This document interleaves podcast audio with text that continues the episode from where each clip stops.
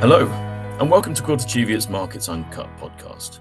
This is your weekly insight into the topics and trends that we've been exploring for you here at Quilter Cheviot. Remember, so you don't miss future episodes, be sure to hit the follow button on whichever streaming platform you're listening on, or by following hashtag QC Weekly Comment on LinkedIn. I'm your host, Oli Creasey, Head of Property Research based out of our London office, and I'm pleased as always to be joined by podcast veteran Richard Carter Head of Fixed Interest, and Sheena Berry, our Healthcare Equity Analyst. Good morning to you both. Starting as always with Richard. Um, last week seemed to be all about central banks. Uh, I don't think many forecasters expected a, rate cut just yet, but the consensus view is that the next move, when it does eventually come, uh, will be a reduction in rates by each of the banks in turn. Um, taking all that in, hand, should I be at all surprised or maybe even alarmed to note that two of the Bank of England committee members voted to raise rates this month, which is actually more than the number that voted for a cut.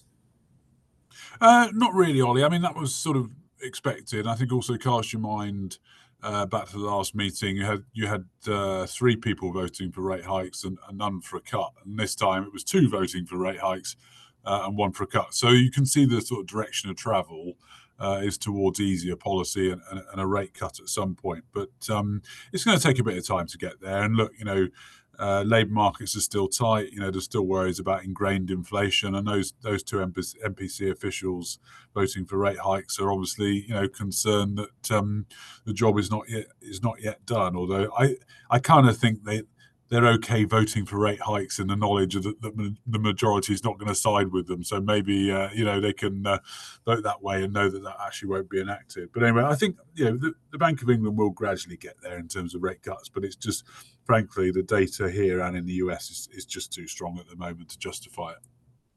I'm glad you mentioned strong data. Uh, that leads me neatly on to the second question I had, which um, refers to the US jobs numbers that came out on Friday. Um, am I right in understanding that the the actual number was about double the the sort of expected figure? Um, it resulted in an awful lot of uh, uh, sort of superlative adjectives being used in the press to describe them. Um, and we also, of course, had some comments from Jay Powell about um, well, it was him saying we should only expect three rate cuts from the from the US Fed in 2024. Um, so I suppose the question is, what, which superlative were you using uh, for those US job numbers, um, and what do you make of it? And plus, plus Jay Powell's comments, I suppose. Are you changing your uh, your views at all on the back of this, or is it all uh, is it all just the same again? Yeah, well, as someone who's um, sort of um, coming from the bond side, uh, strong data tends to be bad bad for us. So the, perhaps the superlatives that I I was using weren't, weren't to be repeated on this uh, on this podcast. But um, uh, it was you were right. It was about double expectations. I mean, there's a lot of choppy you know choppy data. You always get choppy data, and you can't just look at one month as we've you know said before. But um, it, it's a reminder that the uh, U.S. labour market um, is still fantastically strong. Wage growth was also better than expected. So, yeah, listen, uh, as I said before, it, it's too early with data like this for, for, for central banks to be cutting rates. I mean, interestingly, Jay Powell had his interview over the weekend. That was apparently recorded before the payroll number came out, so you can, you know, you can make of that what you will. But he was basically repeating what the Fed said at the last message, uh, last meeting, that we're probably going to cut this year about three times. They haven't changed their, their their tune on that. It's the market that's been moving around in the meantime of you know discounting probably far too many cuts and now and now moving back to a more sensible start. So I think for us, you know, it is a similar thing. Know, we will get to rate cuts at some point, but the data needs to justify it, and it just doesn't at the moment. For bonds, um, with yields where they are long term, I still think they look attractive, but obviously they've, they've got off to you know markets have got off to a little bit of a shaky start this year.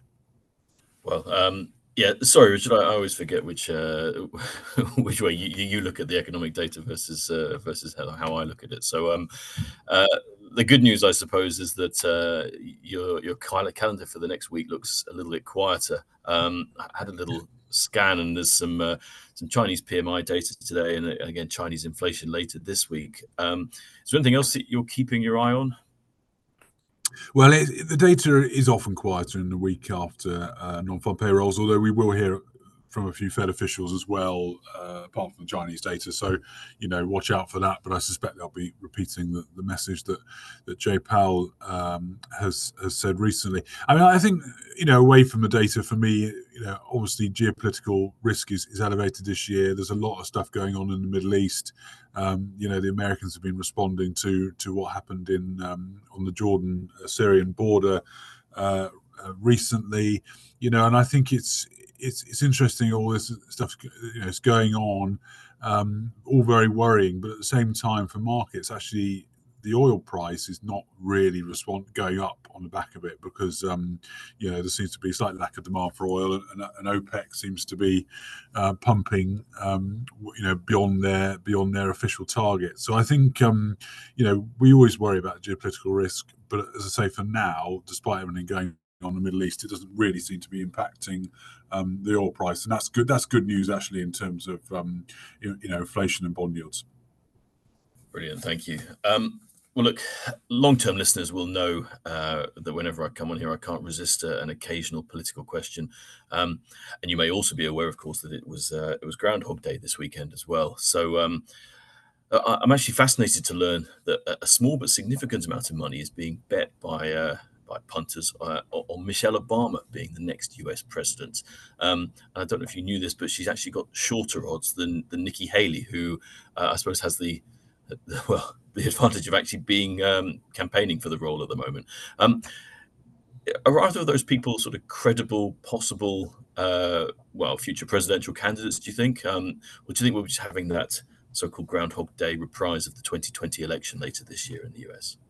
I, I think base cases will get Biden, Trump again, um, as everybody knows. Um, but there, there is a huge amount of uncertainty um, around sort of Trump's legal issues. Although obviously, you know, Nikki Haley's best place to take over if if he were to fall. But at the moment, it's it seems pretty unlikely that he will. And um, although she's hanging in there, you know, um, it's uh, you know it's it's very unlikely that, that, that she's going to be the nominee. The Michelle Obama one is interesting. Maybe maybe a little bit of wishful thinking potentially from some people on that on that front. I mean, clearly. Um, Joe Biden plans to run again, but you know we we know that he is um, how should we say it not in the um, uh, spring of his days, uh, and uh, you know it, it, might be that um, the, the, Democratic Party wants to find a, a, new candidate as we get closer to November. But I think, as I say, base case is is, is Biden Trump, um, but um, you know a, a nice shock like that might keep it quite interesting.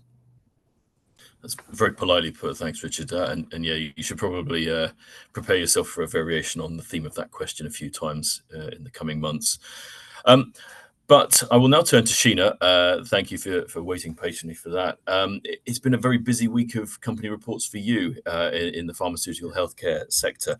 Uh, just wondering if you've taken the time to add up how many uh, full year result announcements you've sat through the past week. Um, and then I suppose also what are the key themes that have come out of them so far? Yes, thank you. Yeah, there there's certainly a few. I can't give you the exact number at the moment, but yeah, we had a a number of healthcare companies report. You know, whether that was you know a pharmaceutical company, medical technology, or life science tools, um, and we're not actually finished yet, so still a few more to come.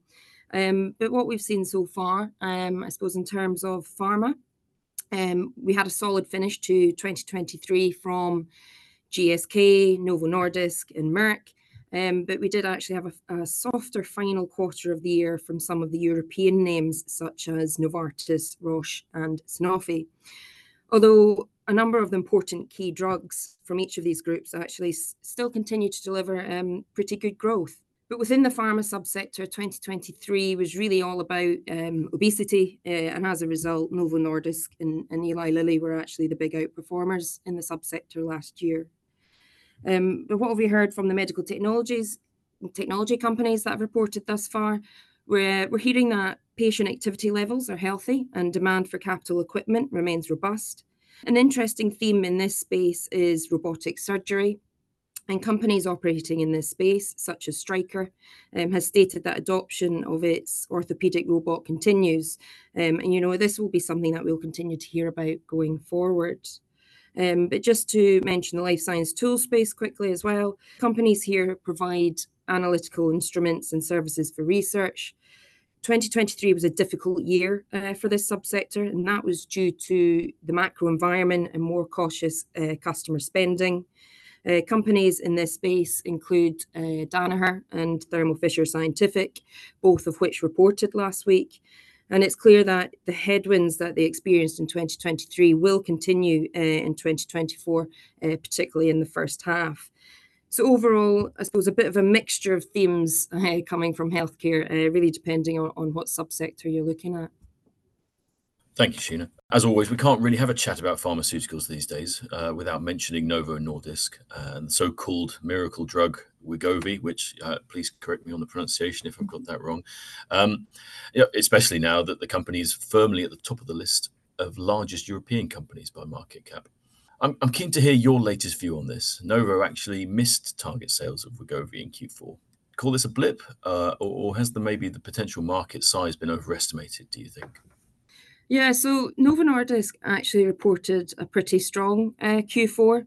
Um, there is obviously a lot of focus on the obesity drug uh, Wegovy and also another drug called Ozempic, which is approved for type 2 diabetes. Both are very important growth drivers for the group. Um, but as you mentioned, Wegovy actually missed uh, consensus expectations in Q4. And this is really due to supply actually struggling to keep up with demand. Um, and as a result, the group has put some restrictions in place. So Novo Nordisk restricted supply of the lower dose strength of Wegovy last year to ensure continuity of care. And supply is now actually gradually increasing um, as the group focuses on bringing additional capacity on stream. So Wegovy is now launched in eight countries, including the US, UK, and Germany and it will obviously take time to ensure that there is enough capacity to supply the demand. But the potential market size for, for obesity is significant, and Wegovy, along with Eli Lilly's obesity drug Zepbound, um, are currently creating a duopoly in the market. Um, but Novo Nordisk is working, uh, is also working on a number of clinical trials, which will help demonstrate the value of treating obesity um, so, so far, we've had some data demonstrating that it helps reduce the risk of cardiovascular events, for example, and we will have an update in chronic kidney disease in due course. Um, there are also other assets in the pipeline being worked on for obesity. So, the next generation of drugs really do have the potential to help uh, deliver better quality of weight loss. So Wegovy missing expectations in Q4, it's not really a concern. People are very willing to pay for the drug, and as Novo ramps up capacity and increases supply, uh, we, we really should see continued uh, solid growth from the drug. Brilliant. Um, well, finally, uh, kind of as you alluded to, you're you're approaching the end, but you're not yet at the the sprint finish of your uh, full year results marathon. Are there many companies left to make those announcements? Um, and, and are there any that you're expecting any surprises from, good or bad, I suppose? Yeah, so there are still a few healthcare companies to report. I'll maybe just mention some that you know uh, we think could be quite interesting. Um, so we have AstraZeneca this week. Um, we will be looking to hear you know how the key drugs are performing. So AstraZeneca has some really interesting drugs in the oncology space um, that offer significant growth potential. So uh, focus will be in hearing how they are going. Um, Eli Lilly uh, reports on Tuesday. You know the group performed well last year, and they will obviously be focused on on how its newer diabetes drug uh, Mounjaro is doing, but also its obesity drug Zepbound. Um, you know, as I mentioned earlier, Eli Lilly and Novo Nordisk uh, are currently the two companies uh, dominating the obesity space. Uh, we'll also have Smith and Nephew, yeah, a med- UK medical technology company with an interest in orthopedics. So that reports in a few weeks, um, and it'll be also interesting to hear about how the continued turnaround of the group is going. And finally, we will also hear from animal health company Zoetis uh, next week, uh, where we look forward to hearing about you know vet trends and, and how the launch of the company's osteoarthritis pain product for dogs um, called Librela is performing. So yeah, I think uh, we'll hopefully hear some some plenty uh, interesting updates uh, still to come. Thanks, Sheena. Uh, and don't worry, of course, it will be Q1 as well before you know it. So uh, uh, the, the, fun never ends. Um, that kind of brings us to the end of uh, the prepared questions. So thank you both for those insights, uh, and of course to all of the listeners out there uh, for tuning in. I do hope you've enjoyed today's discussion. We genuinely love to hear from our listeners, so please do review the show now, uh, wherever and however you're listening, um, and do please also share it on whichever social networks you prefer to use, um, and tag us at Quiltercheviot. Um, and of course, don't forget to tap the subscribe button to make sure you don't miss uh, any future episodes.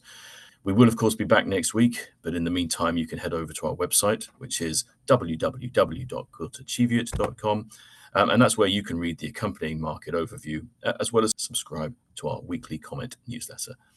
Finally, you can stay up to date with our thoughts on market news, industry insights, and our upcoming events and webinars on our websites, and of course, those social media pages. And if you do have any questions you'd like to ask one of our experts on our next podcast, simply ask them via the weekly comments page on our website. Well, that's it for today. So thank you as always to Richard and Sheena for your time, uh, and thank you again for everyone who's listening. See you next time.